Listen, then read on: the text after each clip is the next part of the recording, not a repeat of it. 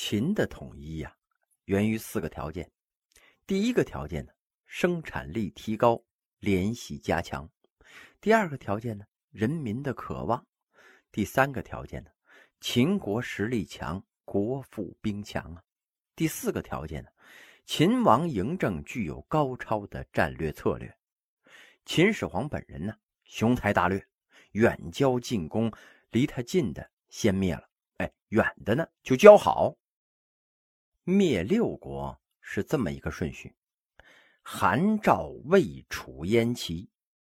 先灭掉韩国，韩国国小力弱，一下子就给灭了。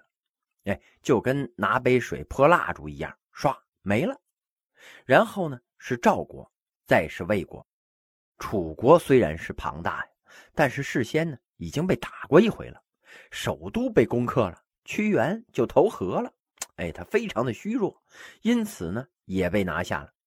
燕太远了，多活了几年，不过呀也是很轻易的就被消灭掉了。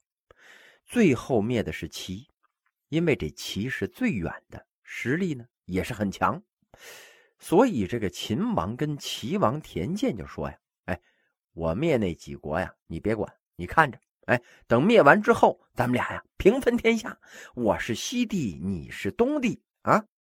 这田健一听啊，哎，心里非常的高兴，但是后果呀，那是非常的凄惨呢。结果五国一完，他就成了最后一块的多米诺骨牌了，没什么东帝，哎，关山洞里边扫地去了。最后啊，这位是给饿死的。山东六国十年的功夫就被挨个的灭了。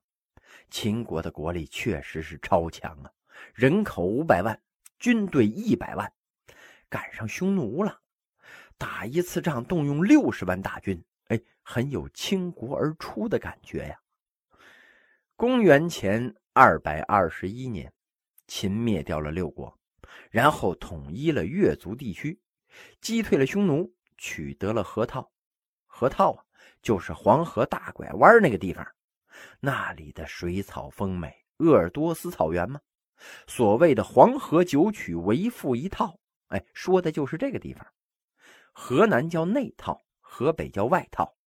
秦夺之，修长城。为什么修长城啊？不是把匈奴打败了吗？干脆一口气就把他灭了呗。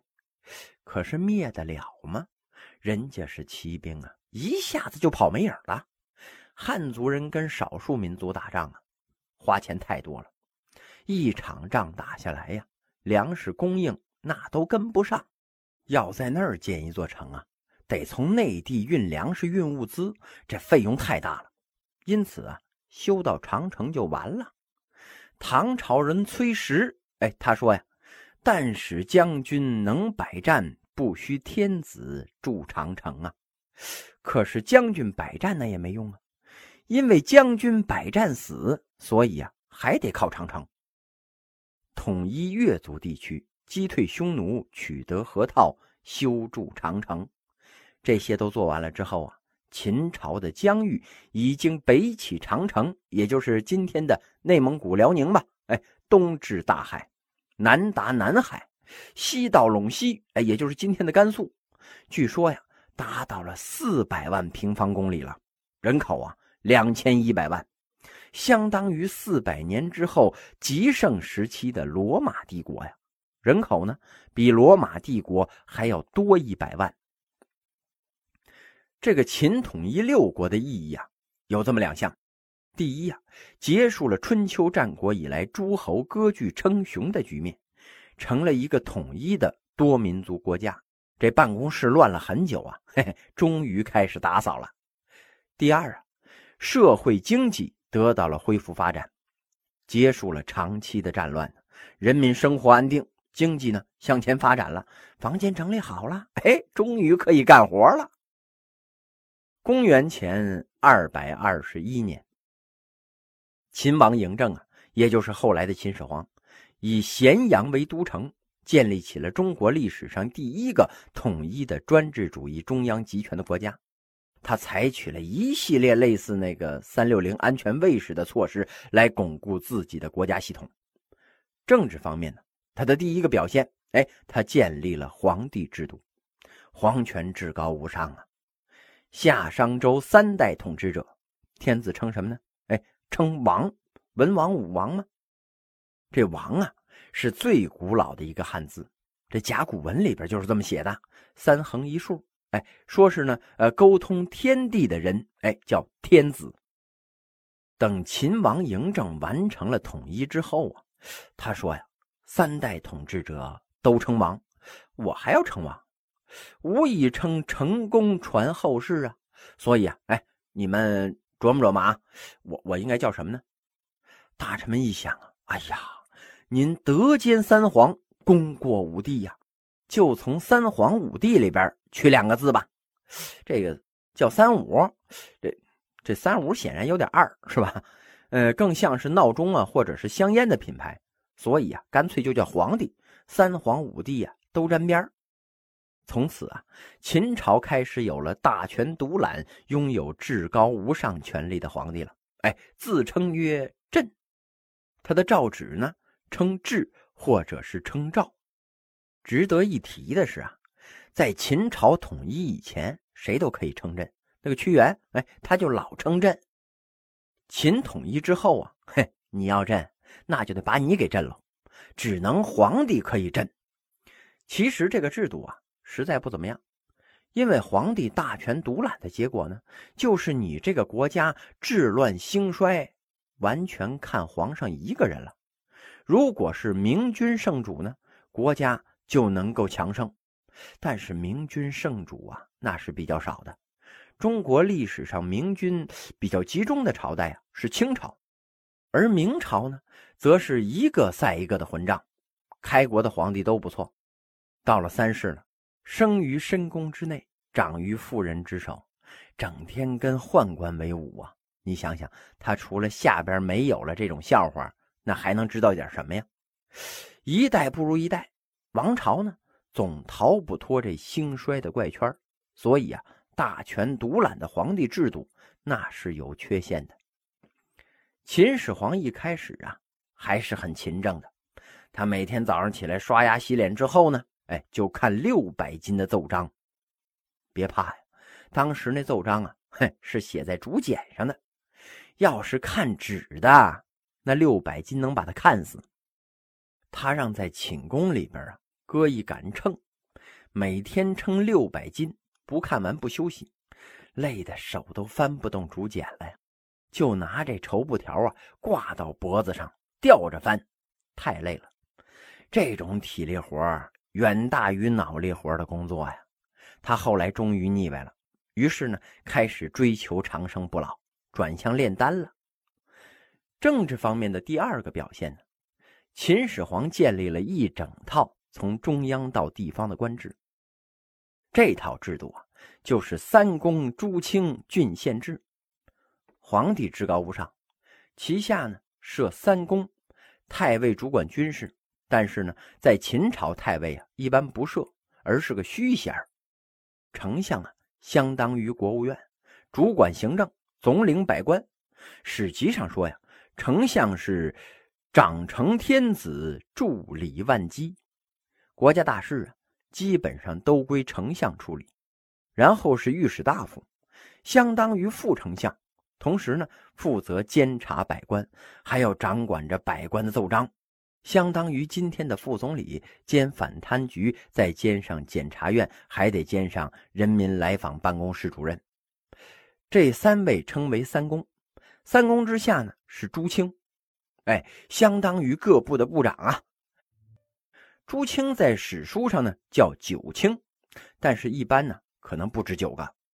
其中一些常见的，比如说是郎中令，哎，相当于宫廷警卫。典客呢，相当于外交部的礼宾司；宗正啊，宗正是掌管皇族的内部事务；还有少府，处理山河湖海税收和手工业制造。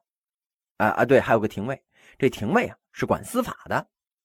朱清之下呀，地方设立郡，再往下呢是县，县再往下是乡，乡下面呢是里，乡里的领头人不是朝廷任命的。而是当地人自己选出来的，就是相当于这个村民自治委员会吧，跟居委会的性质差不多。这种制度啊，叫中央集权，从皇上往下一直到县，一竿子插到底呀。这个让后来的班主任、班长、课代表、小组长，哎，都受益了。秦汉时期呀，还没有品级呢，要区别一个官的大小啊，主要看他的工资。太尉和丞相啊，是万担，一年的工资是一万担粮食，哎，好像是小米啊，一担呢。是一百五十斤，一年给一百五十万斤粮食啊！哎，你爱干嘛干嘛，什么东西都可以拿粮食来换。那个时候啊，货币不是很发达，所以万担粮食很多呢是拿来当钱用的。此外呀，区别官员大小的方法是看官服上佩戴的绶带，哎，就是系在腰间一直垂到下边的那条大绶带。还有啊，就是看你佩戴的官印，那会儿的官印呢都很小，哎，是可以佩戴在身上的。万担的丞相和太尉啊是金印紫绶，那印是金的，绶带是紫的。五千担的御史大夫呢是银印青绶，哎，以至于到后来很多时候啊，官员加衔叫什么呃金紫光禄大夫、银青光禄大夫，哎，出处就在这儿。不过那个时候啊，已经有品级了。官印个儿太大呀，除了想锻炼身体的，哎，谁也不会系在身上，哎，更不会带那个绶带。再往下呀，两千担的朱清和郡守是铜印黄绶，千担的万户县令，哎，不到万户的叫县长，哎，是木印黑绶。下面就没有了。等级制度森严呢，层层管理。比以前分封制的封邦建国有更大的积极意义了。政治方面的第三个表现呢，是出台了秦律。秦律的特点呢，就是轻罪重刑，你随地吐痰，哎，吊起来打。我们再来看经济，经济主要体现在四个方面：第一呀，承认土地私有；第二呢，统一度量衡；第三呢，统一货币；第四呢。统一车轨，修驰道。车轨是车轮之间的距离，也就是轮间距。驰道就相当于今天的国道啊。为什么要统一这个呢？比如说吧，现在修的驰道是并行几辆车，你这个轮间距呢得一致啊，要不然宽窄远近各不同，那你得多买保险。而文化方面呢，则是书同文。一律采用小篆和隶书，这个书同文和前面的车同轨啊，是被后世史家津津乐道的秦始皇的两大功绩。还用文轨车书来代表国家的统一。古文献、古诗词当中啊，经常看到这两个词儿。北魏孝文帝迁都洛阳，颁布了圣旨：国家兴自北土，习居平城。虽富有四海，文轨未一。唐朝诗人温庭筠，哎，在《送渤海王子归国》中写道：“啊，江里虽重海，车书本一家。”金朝的海陵王完颜亮发送的时候啊，做了一首诗：“万里车书一混同，江南岂有别江风啊？车书一家。”文轨未一，万里车书一混同，哎，都是这个意思，象征国家的统一。除了政治经济方面呢，秦始皇接下来干的事儿就有点缺德了。哪个事儿啊？焚书坑儒。秦始皇统一了国家之后啊，让大伙商量商量，议议，哎，我大秦采取什么统治方式？丞相王绾就站出来了，诸侯出破呀。燕其京地远，这京啊就是楚，那地方太远了。不为治王，勿以田之，请立诸子为上姓徐。王绾主张啊，搞分封，分封秦始皇的诸子。哎，你把你的儿子分到那些地方做王，因为那些地方太远了，所以呀，封你的儿子去治。始皇下其意于群臣，群臣皆以为变，大臣们都挺高兴啊。结果这李斯这老哥呀，他不干了，他火了。李斯当时是廷尉，是司法部长啊，还不是丞相。李斯就说呀：“周文武所封子弟同姓甚重，然后属疏远，相攻击如求仇。诸侯更相诛伐，周天子弗能禁止。”就是说呀，你分封同姓。文王、武王当时海内七十一国呀，姬姓诸侯五十三国，那全是同姓。结果怎么样？照打呀！你跟你叔叔的孩子很亲吧？等到你的孩子跟他的孩子都长大的时候，那关系就疏远了。再下一代那就更远了。再下一代呢，那根本就不认识了。李斯接着说呀：“今海内赖陛下神灵一统。”皆为郡县，这就是拍皇帝马屁呀！哎哎，你的神灵一统吗？诸子功臣以功赋税重赏赐之，甚足一之。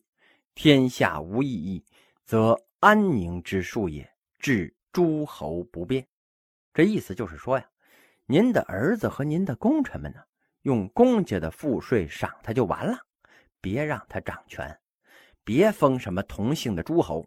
所以呢，自秦以来，相当长的一段时间之内啊，是封而不见。皇上封你为齐王，但是啊，你不可能在齐国建立自己的统治。